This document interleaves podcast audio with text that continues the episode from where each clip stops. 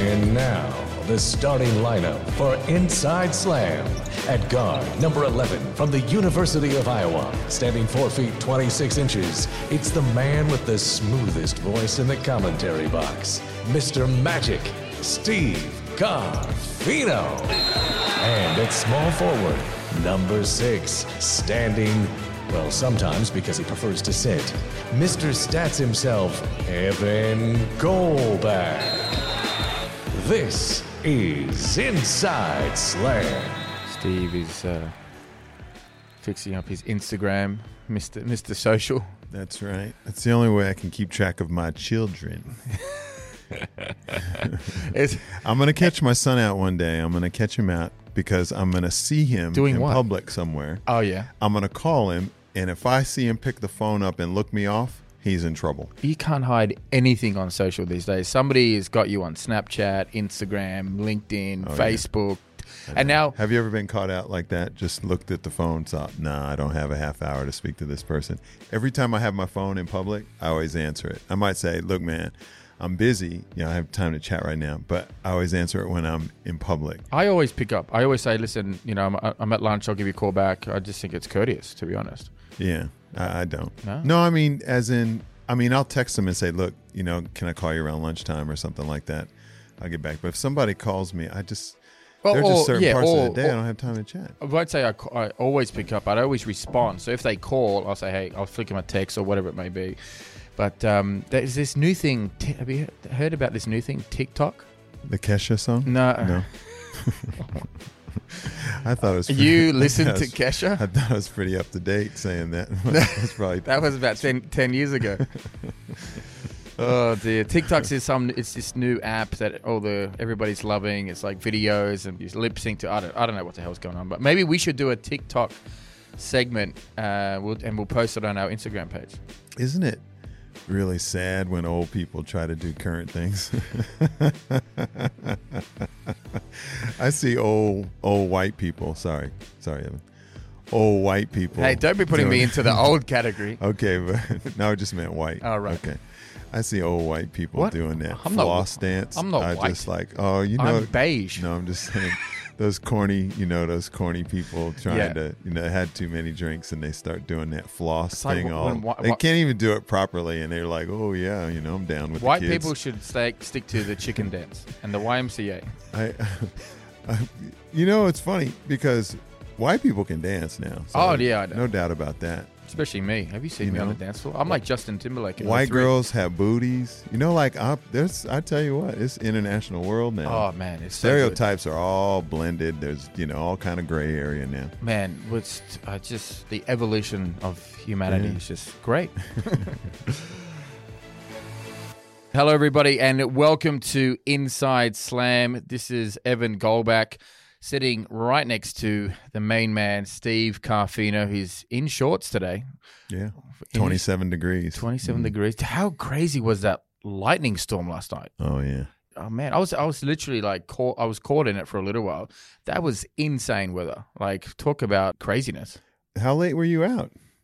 Uh, I was out to about eleven. Okay. You're such a liar. I was. I, I remember that thunderstorm being like midnight, wasn't it? Yeah, Yeah. yeah, maybe around then. I can't- love sleeping in that weather, though. Oh, Oh yeah. I you know what I do? I, every night I listen to rain. I've got that rain app. Is there an app? Yeah, there's an app. So you li- literally every night you feel like you're in a thunderstorm. It's incredible. Every day, I feel like it's an education on what you can actually have in your life when I talk to you. Well, that's what this show is all about. Me educating you. That's but true. Well, guys, listen. Coming up on the show today, we're going to uh, talk about the All Star Weekend. What an amazing All Star Weekend that was! So much to talk about, and the best athlete of the decade. There's been some. Uh, there's been some response from Floyd Mayweather. I don't know if you've seen that, Steve, uh, talking about that he should be the best athlete of the decade. We're also going to have a new segment, which is going to be brought to you by uh, the Pick and Roll. So we're going to be talking about all about Aussie hoops. Sean Maloney is going to be joining us very, very shortly to talk about Super Rugby and specifically how bad the Australian teams are going. And then I've also got Who Am I coming up right at the end of the show. So make sure you stay all the way through for that. All right, well, guys, we've got uh, Sean Maloney on the phone. Sean, it's uh, mate, great to have you back on the show. What have you been doing in 2020? You uh, have you been doing any travels? You've been uh, calling the rugby. What's been happening in your life? It's been a while since uh, we've checked in, fellas. The last time that we spoke was around the Rugby World Cup in Japan last year. Uh, off the back of that, have bounced into the world of sevens. So rugby sevens did Dubai, Cape Town. Uh, we've had Sydney a couple of weeks back, and then I fly out to LA, fellas. LA Hermosa Beach on Tuesday for the next leg. We've got the Americas coming up. LA into Vancouver, which should be a ton of fun. Hey, when you go to LA, what do you look forward to the most? Um, well, I'm just going to say tacos for me.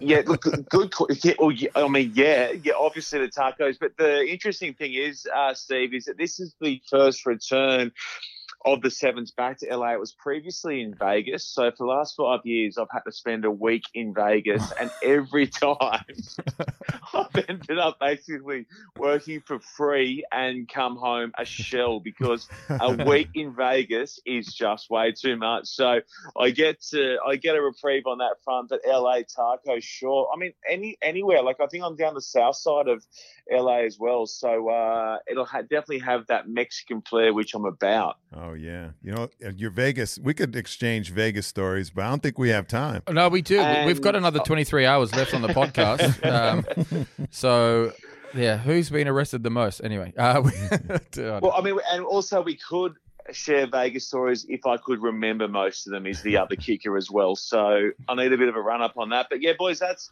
that's what's next. Super Rugby's up and running again. Uh, it's all go at the moment. I know you guys are going to um, get into that in a little bit, but uh, yeah, no, uh, all all happening in the world of rugby. Good stuff, mate. Good stuff. Well, listen. Um, before we get into the rugby, I know you you ha- not going to be in Chicago for this for this trip, but the NBA All Star Game. It was. Uh, I don't know if you got to see much of it over the weekend. It was in Chicago, obviously home of Michael Jordan.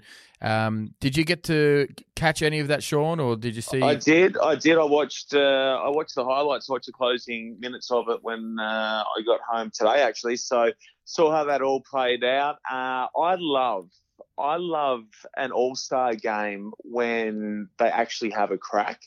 And the reason I love it is because I've been on the wrong side of that. I went to the NFL Pro Bowl back in 2014 over in Hawaii with a bunch of mates, mm. and it was the lowest sporting experience of my life because no one cared, no one got tackled, no one ran hard. It was junk. And to see them aim up yesterday, obviously on the back of uh, Kobe's passing, I thought that was really cool. It was it was a good watch. I think that the NBA has done a great job of finally tinkering with the format and getting it right. I think Major League Baseball did that when they um, they formatted as who, who was going to have home home field advantage when it came to the World Series. You know that was a great plus for them. So the guys were playing for something. You know these guys make so much money. I get why if you don't have the format right, they don't play to win. You know they're just looking to to stay healthy and and protect their bodies and protect that fortune that their body is making them. So, you know, it's great to see the guys really go after it. I think it also has a lot to do, not just the format, but it has a lot to do with the guys that are participating in it and the fact that they got the Greek freak and LeBron James and, you know, they got a lot of pride. They want to win and they gone, they've gone out there and, and like Evan and I were chatting, it was like game seven, you know, down the stretch and it was fun to watch even down to that last uh, that last one that got pulled back for the foul, it was Harden on Lowry, and that would have sealed the game. But they called foul, and then it, it, on it went for a little bit longer. Explain to me why it had to get to 157. Why was that the magic target for the winning score? So basically, the new format is they play. Um, it's quarter by quarter, so they each play for yep. a charity. LeBron's team won the first quarter, and the thing about it is that you could see the pride in the other team. You could see Giannis. He came out like a machine in the second quarter, made sure they won the second quarter. So bang, they're one on one. Then the third quarter was tied, and then uh, they so they were playing for the big cash in the fourth quarter. But the team that is leading at the end of the third quarter time, basically what they do to honor Kobe is that they add 24 points to their score. So gotcha. So that's what. Um. So when they were going into the fourth quarter, Giannis's team was they were up by nine going into the fourth, so they had a nine point advantage, obviously, to reach that twenty four points. So yeah, LeBron's team they had to score thirty three, and yeah, I mean at when the All Star teams were picked, I think LeBron's team was definitely the strongest. I mean, he had Kawhi Leonard, he had James Harden, he had Anthony Davis, and himself. You know, in that final closing eight minutes. And and the thing is, is that the All Star coaches they let the best guys go at it. Like it, that, both teams wanted to win. For me, it was the best All Star game that I've seen since probably Jordan retired. Uh, which is when he had an amazing fadeaway over Shawn Marion, and then Kobe got fouled in the last second of the game. That's it's the best All Star game I've seen. The whole weekend, the fact that they honored David Stern, they honored Kobe Bryant, the slam dunk competition was incredible. We'll get into that in a second, but yeah, that's that's how they have that format, and I think that format is absolutely perfect. Having not seen every pass and basket from that game, did they end up going with a one-on-one situation where you could call out a player from the other team. They didn't do that, did they, yesterday? No, no, but you, but players were aiming up one on one. Like Giannis was really defending LeBron, blocked LeBron. Like you could see the pride was on the line. Everybody, I think, was uh, captivated by it. Steve Carfino, if it had been a one on one and you were playing, who would you have called out? Who me? Yeah, I definitely wouldn't have called out Giannis. He's just too long. Um, there are just so much talent out there. Uh, that's why the NBA is so fun to watch. You know, you got guys on the bench um, that would start for for anybody. You know, like these are superstar players that you know taking a back seat to that starting five that Evan just mentioned right there because they want to win. You know, I, I think that just shows uh, how good the league is and how, how fun it is to watch because we've got guys that, you know, like Damian Lillard will drop 50, you know, and he can't even get a start in the All Star game. We've got that many talented players, and it's just a great time. You just look at different eras and you say, oh, the Jordan era, uh, the Magic Johnson era, and, and neither one of those eras had the players that are present in the NBA game right now. So it's very exciting. It's real cool to watch. Like I said before, I don't think there's anything better than when you have all stars, even in ex- exhibition matches. We saw so many of those through uh, the Aussie summer off the back of those bushfires, and everyone trying to pitch in. Like when you get legit top line headline players, it doesn't matter what era they're from. If they have a crack in those exhibition games, nothing better. Sean, let's talk rugby. I know it's uh, the Super Rugby is uh, has started. The Six Nations has obviously started. The talk around the town is how bad the Aussie teams are going. Um, obviously, you know the Waratahs 0 and 3. I think first time in a long or, or ever, ever, ever, yeah. first time ever that they're 0 and 3. You know, disappointing loss against the Rebels down in Melbourne. But what's happening with Australian rugby at the moment? What What do you think's uh, going on? Let's bounce through each of those four Super Rugby teams that we've got real quick, just so that we get a bit of an idea as to what's kind of working and why some teams are probably where they should be. So mm-hmm. we look at the Waratahs and they are 0 3 for a reason. And that reason is that their succession planning over the years has not been great. It really hasn't. So we've now got a situation where you would want that next generation of players coming through into key positions in that Waratahs team. Mm-hmm hasn't translated, hasn't worked out. Offset against that is you've got guys who've been carrying that team for such a long time, destroying themselves uh, in an effort to try and lift the Tahs. Guys like Michael Hooper and a couple of the other more experienced guys yep. who are continuing to try and do that. But I don't know how much more is left in the tank for some of those guys. So I hate using the term. You can go rebuild, whatever. They, uh, they, it's going to take a lot of work for uh, the Tahs to, to, finish without the wooden spoon. To be honest, fellas, we can't believe we're talking about them in those terms. But um, they're going to, they're going to do it tough this year, no doubt about it. We'll work, we'll work from them up to who should be uh, the pick of the sides. The Rebels, way off the pace in the opening couple of weeks. Really, really ordinary, but spun around as you said, Ev, with that win against the Tahs on Friday night to put themselves on the board. They've got a squad that should be able to challenge. Uh, mm-hmm. But I mean, the, the first up loss that they had this season was just inexplicable. They were playing against a team who had been together for three weeks. Had a three week preseason. Went down, went down badly. Uh, then we've got the Reds. They look like they could have some upside towards the back end of the year. They've they've looked quite good. They've, they're 0 and uh, they're on three in their start to the season. They've looked pretty handy. Uh, got some really promising youngsters. And then the Brumbies, I think, will be the side like they did last year, who go further than anyone else in terms of the Aussie sides in Super Rugby this year. They're well coached and they've got a, a, fairly decent squad that's got a bit of depth to it. And conversely, set, a, set against the Waratahs, this succession planning or having an idea or a clue to the future in key positions, they've got that working okay. It's amazing you're talking about rugby, and it, it's the same in, in any sport. You got to have the draft picks. You got to have the young guys coming through. You got to have the spe- experience, you know, because that has happened. That happened to the San Antonio Spurs. It happened to the Boston Celtics when Len Bias died, and they put too much wear and tear on Larry Bird and Kevin McHale. They didn't have those young guys coming through. You know, you really do have to have a succession plan going through to you know so you can protect the health of your veteran players that are providing all that experience.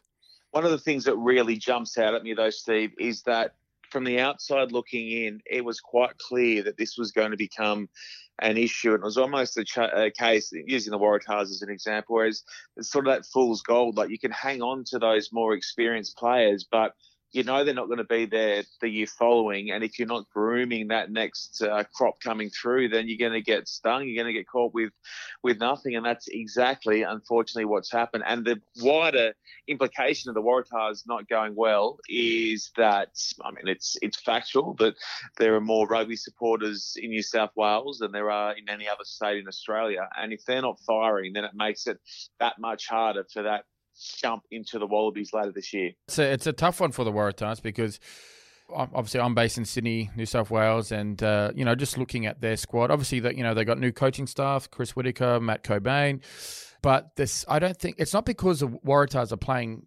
badly. It's because they just don't have the squad to go any further. And it's almost a case of, you know, it's going to be, tr- I think it's trust the process. It's going to be the Philadelphia 76ers mantra for them for the next few years. But it is concerning that uh, Australian rugby is at is where it's at at the moment. I think uh, there's so much competition uh, for people's eyeballs these days. You know, the NBL is on an uptrend. Uh, you know, you've got obviously rugby league there. You've got AFL. Yeah, I mean, where where does Australian rugby go as a whole, Sean? Because obviously, you know, you've got the Raelene Castle, uh, head of uh, Rugby Australia, that you know, has decided to pull out of the uh, discussions with um, with Fox in terms of the uh, the coverage. I mean, if they don't get any sort of um, whether it be free to air coverage or or pay TV coverage, and they go to to Optus, for example, I can't see rugby being in a very healthy state in five years. Yeah, I think I think the a lot of the chat around Raelene is really unjustified. I mean, all she did in her role as CEO of Rugby Australia, looking at the betterment of the game, trying to bring in as much money as she can, packaging all the rights up from mm-hmm. top to the very bottom. Why would you not take it to market? I mean, what kind of a CEO or leader of uh, a commodity-driven business doesn't take it to market? Like the, some of the, the flack and crap and online junk that gets thrown her way astounds me. I, I, I cannot reconcile it and that there was i mean there's obviously as there would be a lot of things that play behind the scenes in terms of trying to shape the narrative around her decision to do that uh, just so out of line. But i just you, can't th- get my head around it. Do you think though for example like i i, I understand that point. I'm looking at more from I, I understand that she needs to get the coverage for the game but yes, I don't think that if, for example, if Optus Sport gets uh, and there's talk of Optus obviously wanting to potentially bid for the the Super Rugby.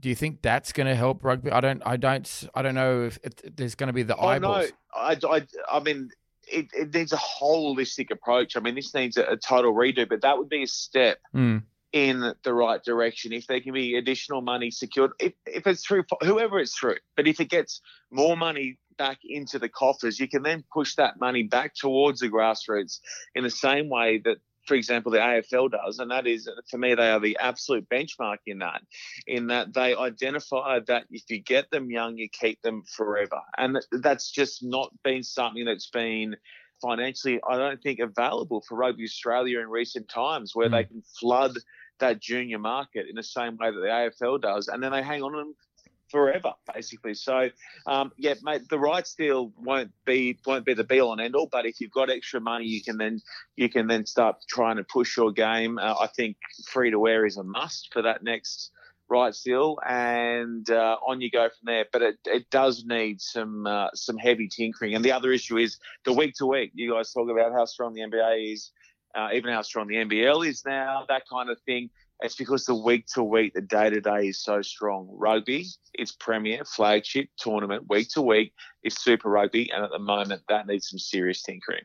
Before you go, give us two predictions. Super Rugby champion this year, and Uh, great question. I, I think I tipped the Chiefs before the before we got rolling uh, in my side of the world. So the Chiefs out of New Zealand. It's basically the Chiefs and Crusaders who are the two headline teams over there, and you go on form. And if you finish top of the table, more often than not, you win the whole thing. So I'll go Chiefs to to win all of Super Rugby, and I'm going to throw one uh, a little a little side spinner in here, fellas.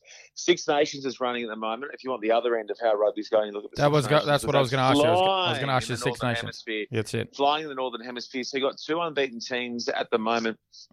Uh, you've got France, who beat England first up, uh, and Ireland as well. I think France will slip somewhere along the line, and I think Ireland can potentially beat England this week. There you go, and then go on to take the slam. Beautiful, beautiful, awesome, mate. Well, listen, thanks again for uh, for joining Inside Slam, man. We you know we appreciate you. We know you're you're a good friend of the show, and um, mate, good luck on that uh, trip over to LA. Enjoy One LA. last, what, yeah, Will. One last question: Ev, how long do you think it would take you to put a basket past Steve Carfino if you went one on one with him Now, oh, mate, uh, this afternoon? How long would it take you? maybe two or three seconds. I'll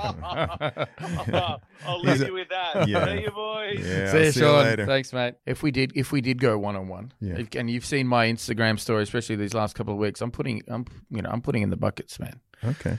Do you think you could defend me? Or I actually, let's be honest, I saw your Instagram story throwing up alley oops to your son. Man, that- I didn't know he had. Where was his hops in the All Star game? In that uh, the celebrity game because he wasn't showing that at the celebrity game. Yeah, it was in the the key was pretty packed, and he didn't have anybody to throw him any lobs. And There were two. Yeah. I saw two precision lobs what's that? from um, from you on Sunday to Clay. Oh yeah, yeah.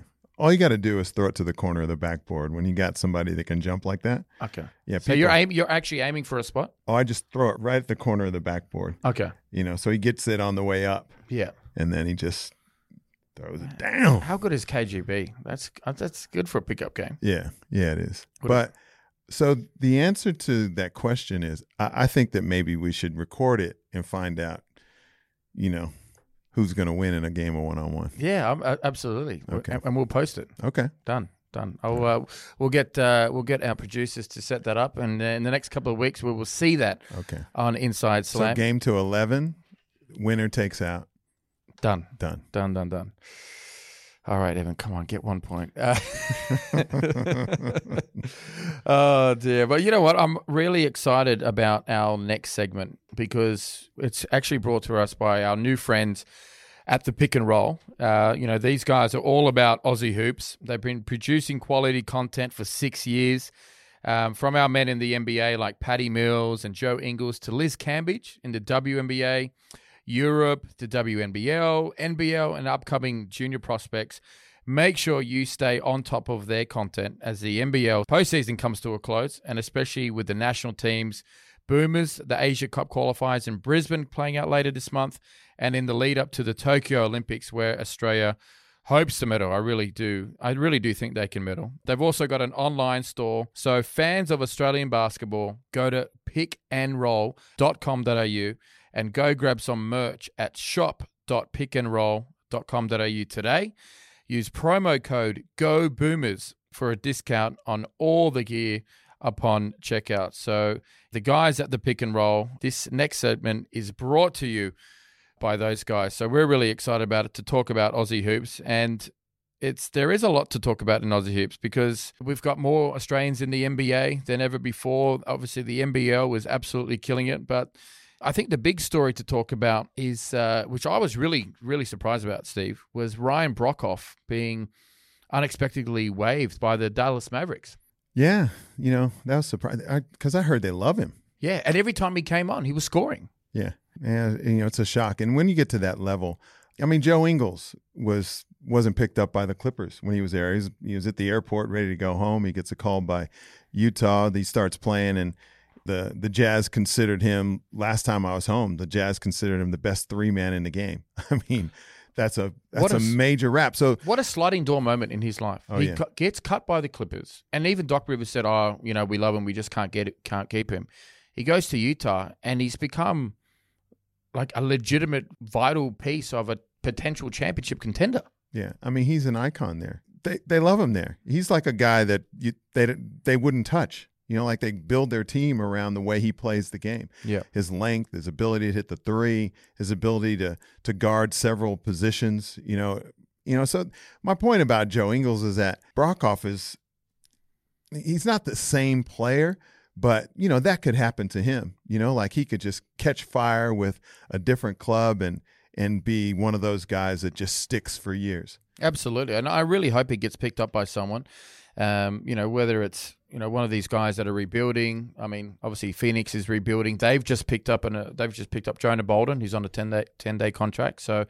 Because Jonah got let let go by the the 76ers, but I do hope Ryan Broekhoff gets a an NBA team because the guy can the guy can really light it up quickly. So yeah, yeah, we do wish Ryan Broekhoff all the best. Hopefully he stays in the NBA.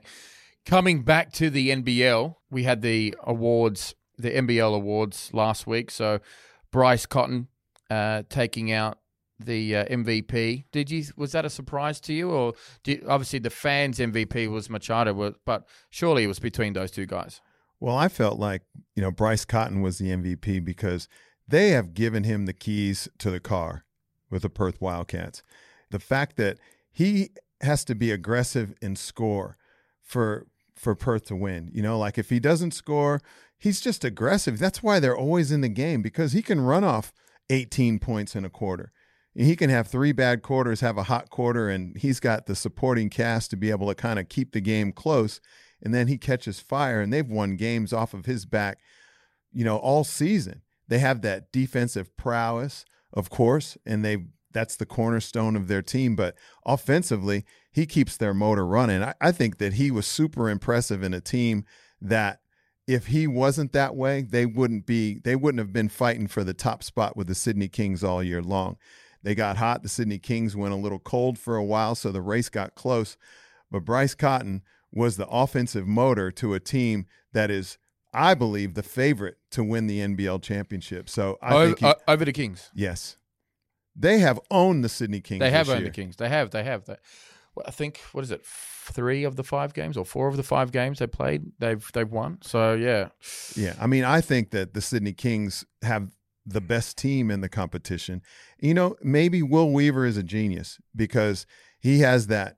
What is that term that we don't like? load management. Load load management. But Load he's big on that, and they've won the minor premiership, and so maybe his guys are fresher than I would imagine. Uh, But I can't stand the way he plays like ten people in the first quarter. Oh man, I, I can't stand the way the Sydney Kings. Casper Ware's been struggling all year. He They're playing ten minute quarters. he hits he hits three shots in a row and then he gets pulled out. You know, like it's really hard to watch.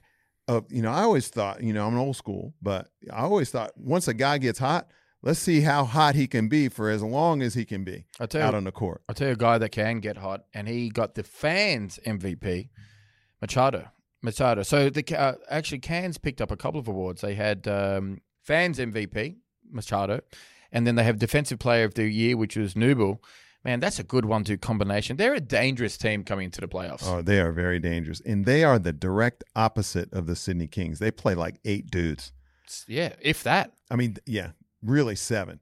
And they play those guys because they have to, because they don't have the depth of the other team. So what's happened is those guys have really formed a nice little unit, a nice rhythm. Mike Kelly's done a good job there. They oh, he's done a fantastic job. Hands down, no brainer, coach of the year. Yeah, definitely. And he I mean- won Coach of the Year. You know, kudos to him for do- taking that out. Yeah, I mean he was last place. You know, and it, what what's happened you know, over the years past is if Cairns have a good player, it's like a farm team for the other teams that have more money. They have to recruit better than other teams, and they have to do it with less depth than they've done it. And no one wants to run into Cairns No. because they're hot. and Magne picking up. Uh, so he, I think he picked up most improved, and Kati picked up six man of the year. I think they were pretty what much what everyone expected. I think. Yeah, those are two awards, and you know, look out for them too. I mean, they. He they talked Are about NBA for Magne. Oh yeah, Yeah, Uh, I mean, he's a he has he reminds me of Simon Dwight. Remember him? Yeah, Oh, absolutely. Like a shot blocker, a world class shot blocker. Um, but the upside to him, he shoots the three. You know, just like Simon Dwight. He looks very similar to Simon Dwight the way he plays the game. Yeah. And so he's he's super exciting. You know, it's always great to see the the next great thing coming, and and he's one of them. Absolutely. Mello took out uh, Rookie of the Year, but the last story I want to talk about in, in this segment about Aussie Hoops is uh, is an interesting one. Matisse Thybulle. Ben Simmons, according to Ben Simmons, he's going to play for Australia. I don't I don't know why Ben Simmons has said this. I don't know where this has come from. Um, obviously, he does have dual citizenship, but when I when I look at the Boomers, I look at a very very close knit team, which is why they go so far in the World Championships as well as the Olympics because we have that nucleus of players that are used to playing with each other. No, nobody in Australia has played with this guy before. So, I, wh- where's where's this coming from? Well, you know, I wasn't born here, but I observe the Australian culture. You know, when you're not from somewhere, you really get a close look at how things are to to fit in with the culture and to enjoy the culture, you know, that you're in now. And one of the things that I love about this country is the mateship. That strong bond that Australian teams have, whether it's in the rugby culture, whether it's AFL, or whether it's, you know, for the Australian boomers. They have had that in years past. You know, Shane Heal talks about his the four Olympics that he went to, you know, his roommates Andrew Gaze. Those are stories that he brings up all the time. He's played in the NBA, he's played, you know, in Greece, but you know, he chooses to talk about that limited time that they have together. His his Olympic stories at Olympic Village and Andrew Gaze talks about the flag, carrying the flag, you know. These are all stories that they share together, you know, as Australians. And, and Australia has never really been I believe a country that's like, oh, we're we're going to get an all-star team. We're going to get the best possible players and and and we'll worry about team chemistry later. You know, Yeah. it's always been about team chemistry and and bringing everybody in together. And and, and I don't I don't know. I, I just I just think it kind of goes against what the Australian Boomers have been about. Yeah, I agree. Do you do we want a team of stars or a star team? And I think star team every day of the week when you're going to be at a at an international competition. So you know, nothing against Thybulle, but I've never seen the guy. I've never met the guy, and I've got nothing against him. But how is he going to fit in to a culture where no one's even met him or grown up with him or played with him or anything like that? So I think that's something that we're going to have to maybe get used to as we get um, players in the NBA and coming back, and and, and we're not going to just be able to pick from our domestic teams, or we're not going to be able to get these guys together because they're coming from all over the world. It's going to be difficult to have the boomer camps. Um, we're going to have to change with the times, but a player sight unseen like that, uh, I think it's. I, don't know if Australia's ready for that yet. Well, I think that's a good segue for us to go into uh, the All Star game because it's l- let's look at the culture of the NBA now. Players want to play with guys that they're friends with. It's not what it was 20 years ago where that killer instinct was I really want to, you know, even if you were friends with a guy, you wanted to kill him type thing. These guys these guys want to team up and now you have team Giannis versus team LeBron and you you, look at the team that LeBron picked. You know, he's picking CP3. He's a good friend of his. He's picking Ben Simmons. All those guys, they get to play against each other. And for a long time, the All Star game was irrelevant. And we touched upon it with Sean a little bit earlier. But I, I want to spend a couple of minutes talking about it because I was riveted to that game. And obviously, you know, the first quarter, you know, they're getting their dunks. Guys are padding their stats a little bit. But second half turned up, and these guys were. It was it was game seven. These guys did not want to lose. I uh, salute the NBA again for uh, for getting the format exactly right. I think this is the perfect format, and uh, yeah, the whole All Star game was incredible. The whole All Star weekend was incredible. But yeah, I mean, we we what else do you want to talk about? Mean, the slam dunk contest. What a how good was that? I know. Aaron, Aaron Gordon, how many times can you get robbed? I thought Oh, initially My goodness, that he got robbed. against LaVine. LaVine, yeah, LaVine, he's a great dunker, but I just thought Aaron Gordon should have won. And as he got another opportunity, you could see he was. I mean, from his first dunk, he was looking at like, "Don't I get a better reaction than that?"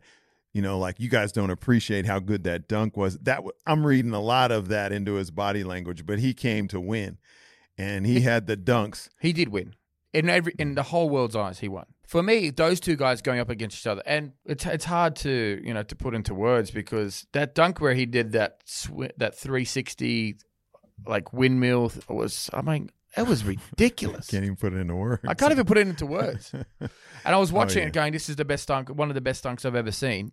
And, you know, nothing to take anything away from um, Derrick Jones Jr., but which he, and he was incredible. Oh yeah. He was incredible. Those two guys, But so was LaVine. He was incredible. he was incredible. But he was in second place. yeah, And they, they're just- giving out 50s. I mean, they need to rework, I think maybe the scoring, maybe it's out of 100 now, it, it should be for per dunk because, yeah, I mean, these guys are such good dunkers now that, you know, the one that, the best dunk that everybody went wow about, that was a six. That was worth sixty points. That was so much better than any other dunk. And then he said it in the press conference. He did four straight fifties and lost. Yeah.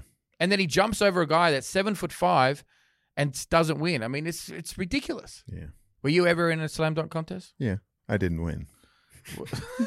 that was like the, it was like that movie, Terrible Bosses, when he he said, you know, uh, what were you doing, you know, at midnight going through a light? He said he was drag racing. He said, but, but you drive a Prius. He goes, I rarely win. That's my experience in dunk contests. Oh, I can dunk though. Well, Yeah. not anymore, but you I used, to be able to. my last dunk was in when I was 38 years old, and I would get a dunk every year, and it was getting towards the end of the year, and I was my legs were feeling pretty lively. I was playing down in, at the Snake Pit in Wollongong, and uh, and so I was like, you know, throw it up there because it's easier to catch a lob and dunk than it is to carry the ball up yourself and do it. So Is it yeah, really? yeah. Well, I for a long time I could throw it off the backboard, catch it in midair, and turn and reverse it, and I could do that, and I couldn't do a, a forward dunk. I could do that. I could do all of those on a eight foot rim. Oh yeah. okay. Save it for when you're trying to beat me on one on one. That's right. We're recording that too. Oh, yeah, it's going to be That's recorded. It's- Absolutely. It's, going to be. This is going to I'm not going to let you edit it either. the so yeah, so mate, you can do a lot for your editing these days. Like, just check out all the all the uh, reality TV shows. Are you getting to any of the reality TV shows? No. Ma- Married at First Sight. Uh, so No. I like Survivor. Do you like Survivor? No. Okay. Yeah. Do you like any TV? I like movies. Okay. Yeah. If uh, you know a, a really good movie that's coming out, Top Gun, the new Top Gun. Oh That looks good. Have you Okay. have you seen a trailer for that? no, I haven't. So Tom Cruise, I think he's your age, He is. and so is Brad Pitt. yeah, Yeah. and it's three handsome cats right there. wow, that's that's uh, GQ Man of the Year. They're the, uh, the final nominees are Brad Pitt, Tom Cruise, and Steve Carfino. Yeah. You know that when I was in college, I was in the state of Iowa. I was voted the second sexiest man on TV, next behind Tom Selleck. You- true story. That Are you serious? yeah, No, that's not true. yes, it's true. Hang on. In in just Iowa? Yeah, in the state of Iowa. It was Iowa Iowa Television Network. Yeah, that's what we were on. So I was on TV. Was it produced in like your basement No, or no, something? This can't no. be. This can't be real. This is real. I, this is a true story. Okay. You, you know when and you can't you can't make these things up. And I'll tell you a fact. I'm- you, I'm you can look it I'm up. gonna too. fact check You know how people I'm have weird fact- names. You know how people. Speaking of Iowa, Yeah. you know how people have weird names. There was a a, a a woman who played basketball, and she was a very she's like the best player in the state. Her name her name was Fonda Dix. I'm, I'm serious. I got it. Look it up on your phone. Do it. it, You have the technology. If I type in Fonda Dix on my phone, something else is coming up, my No. friend. D I X. I'm serious. All right, I'm I'm looking this up. Right, Look it up right, now. I no one ever believes me when I tell them that. They're like, "Oh yeah, that's an unfortunate name." But yeah, but not as Fonda unfortunate. Dix Iowa Basketball. Yeah. Fonda Dix Iowa Basketball is a shelf company for a porn site run by Steve. No, Carfino. it's I'm not. kidding, Yeah. Yeah. Wow. So yeah, okay, nice story. Uh, okay, yeah, Iowa basketball player. That's it. Yeah. What were her parents thinking? No, Come- but her, they weren't. Clearly not. No, no, but her name was D I C K S. I think so. Really? I thought it was D I X. Uh, well, they, Yeah, they, okay. both, Either they, bo- they way. both come up. E- either way, Yeah. All right, but back to So my ba- story. Back to your story. Back to my story. The story. second most sexy man on Iowa TV. That's right. We're our games, our basketball games, were on the Iowa Television Network, and um, ITN. our team had just gone to the Final Four, and they beat Georgetown to get there. They played. You make the final four? no, no, no. That was the year before I got there. Right. And so our team had just gone to the Final Four, and and lost to Louisville, who ended up losing, losing to UCLA with Kiki Vandeweghe, uh, Rod Foster, Michael Holton. I'm talking about some some names that people Kiki- probably Kiki- wouldn't. Kiki Kiki Vandeweghe, Vandeweghe, yeah, there you go. yeah. yeah. So um, basketball's huge in Iowa, and then I came as a freshman, and you know I had the fro that bounced when I ran, and I was from California, and you know I'm a personable guy, so I went okay in the interviews, and so our games were on television, the Iowa Television Network. They rated, say, the Cosby Show is a top-rated television show at Yeah. that time. That rated uh, 16, 17s. That's a good rating. Mhm. Our games rated 71. That's how popular our games were. Huge. Yeah. Huge. How did you go uh, when you're at uh, Iowa? Because obviously the year before you like, they made Final Four. Did you played in the NCAA tournament? Obviously. We yeah, we went to the NCAA tournament three years in a row under Lute Olson. Mhm. Um, then George Raveling came uh, as Lute Olson left and went to the University of Arizona, where he coached Steve Kerr and Mhm. Sean Elliott and um, Mike Bibby. Yep. You know some some good players that you know, went into the NBA. Mhm. And then we we were ranked as high as fifth in the nation in the preseason, but we just lost our way. You know, we weren't playing well. We were just kind of willing ourselves over the line, and the wheels fell off, and, and we didn't make the tournament. But that's the only year that I didn't. We didn't go the to the NCAA tournament. the The closest, I think, the furthest I ever went was uh, the final sixteen. We lost to Villanova with Dwayne McClain. Sweet Sixteen. Yeah, and Sweet after- Sixteen's a it's a it's a great achievement. after our game, Houston played Memphis State, and that was that dunk Clyde Drexler had, where it like it looked like he just jumped on a guy and got even higher. Yep. It was on a guy named Andre Turner, and we were there and we watched it live. It was unbelievable, and that was the team, that Phi Slamma Jamma team, that was, That was had like Hakeem. thirty-five dunks in the game against Louisville. That was that Hakeem's team. Yeah, Yeah, that was Hakeem's team. Can't believe they'd never won it. They were. I think they got second twice. Yeah. They well, they they lost. They lost to Georgetown. Oh. they, they lost to Georgetown. Patrick Ewing beat them in the final, I believe, in '83. No, that was uh, North Carolina State. Okay. There's a 20 for 20 on that one. Uh, I think it's uh, win in advance. And it was about their um, their coach who got cancer and died, Jimmy Jimmy V, Jimmy Valvano. And that special team, they came from behind every single game. And one of the games they came from behind was against Pepperdine, where a guy that played here in Australia in the NBL, a guy named Dane Suttle, Hmm. he was a career 85% free throw shooter. He missed two front ends of a one and one down the stretch. Wow. I mean, Crazy. it's just oh my goodness, I know what how tragic. I know, I, for and I love the fact that we can go off topic and you know talk about whatever the hell we want because it's it's our show. But wh- why is it that some guys just absolutely kill it in college and then it doesn't translate to the NBA? I'll give like Christian Laettner. The guy was a beast. The guy was an absolute beast, and he was a good player when he went to Minnesota in the NBA. But it just didn't translate. Or a guy like Eric Montross, who was killed it for, for college. Those those sort of players, and it just doesn't really translate to the NBA. Why do you think that is? Um, yeah, different reasons. Christian Laettner was a good pro. He was a good pro. He was a good pro, but he was he was a great college player. He's he's very clutch. You know, he hit big shots. He was, you know, he was the guy everybody loved to hate because he was so cocky, Yeah, which is why I loved him. yeah. Yeah, but he didn't care. He just did not care. He goes, yeah. I mean, he was he was good at everything, but not great at anything. Mm-hmm. Really. I mean, he's a he was a good shooter. He was really clutch down the you know, but in the NBA there's you know, there's more space. Guys are longer and more athletic and he's he's he wasn't a great scorer. He was a wasn't a great rebound. He was a good player. You Yeah. know, like he had a good NBA career. Most players in the NBA would would settle for, you know, having a career as long as he had in it. But, you know, it, it's a tough one. You know, it's kind of like I'm thinking of uh, Latrell Sprewell.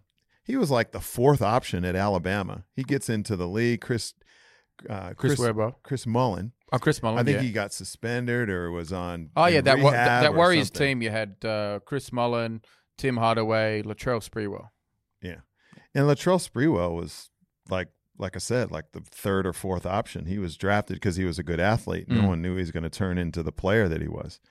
He got the opportunity, and he had more space, and he had more freedom, and you know, look what he was able to achieve. I like to watch it the other way around too, when guys don't do much in college, and then they just go into the NBA, and they're, you know, these great players. It's crazy how it works sometimes. Yeah. Um, Zion.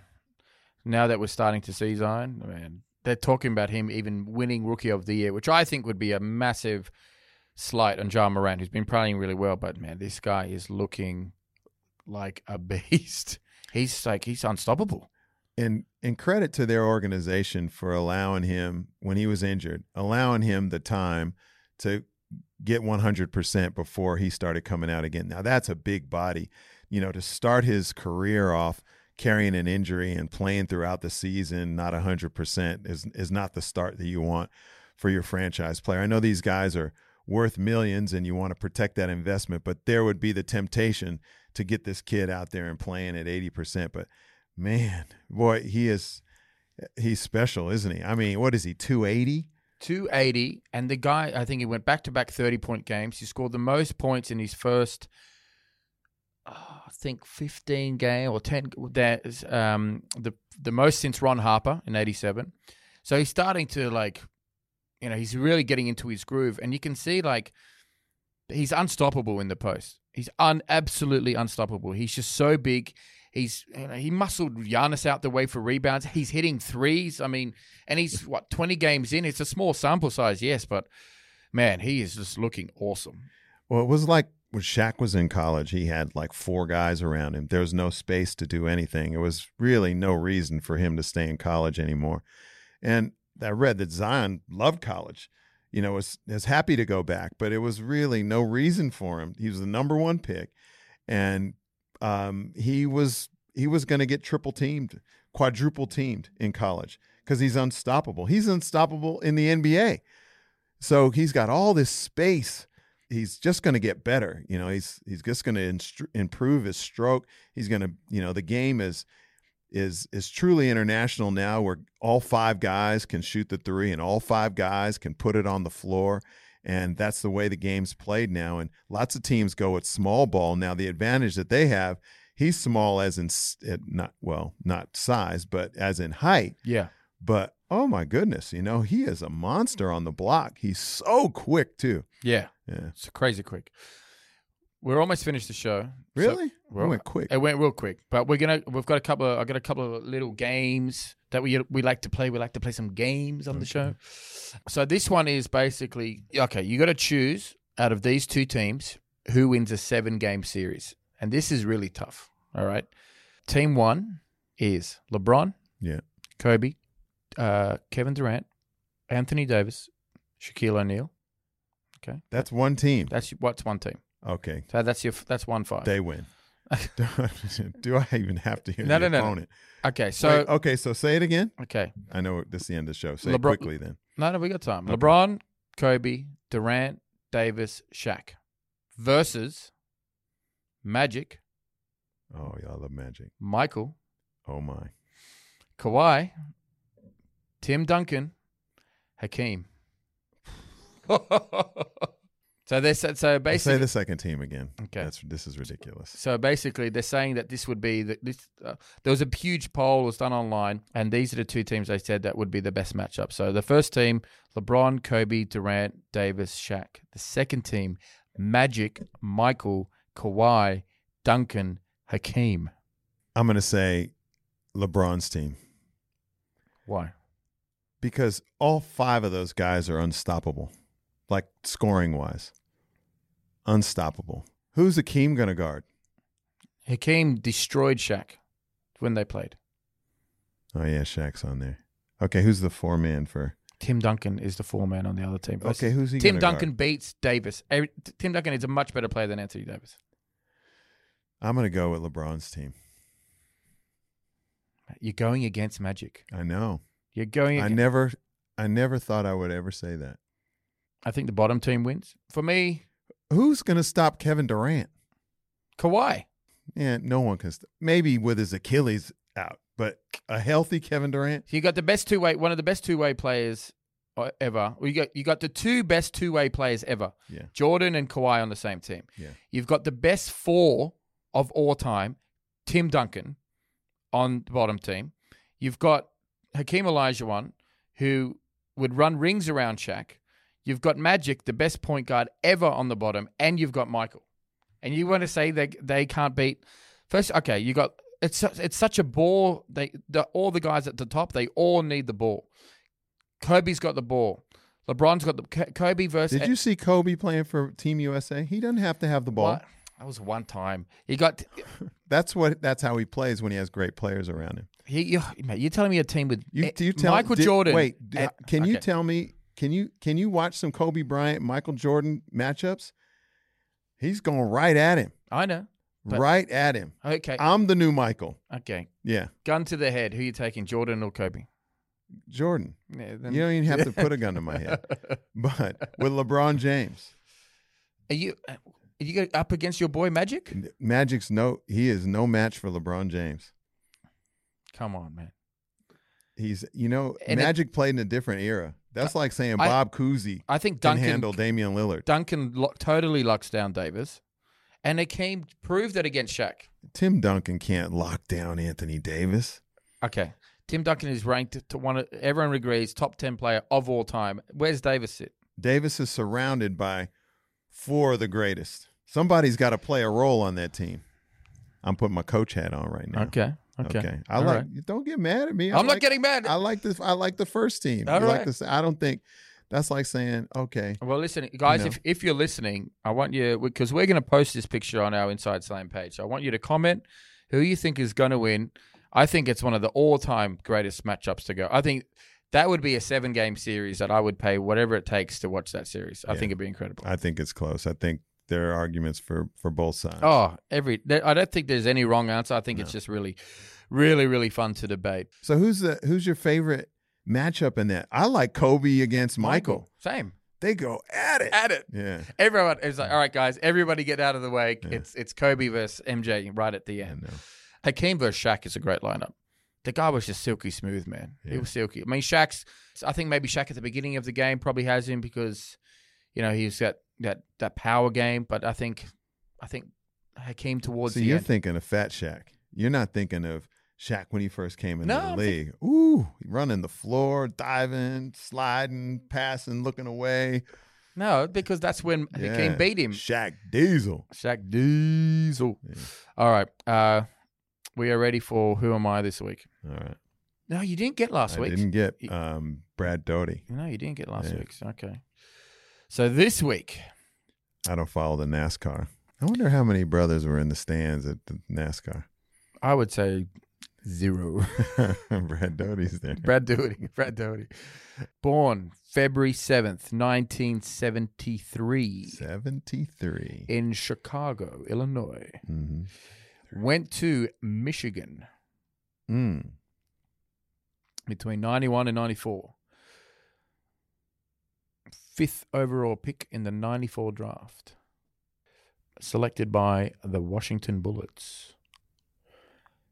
Played for That's a lot of teams. 10 teams. Oh my goodness.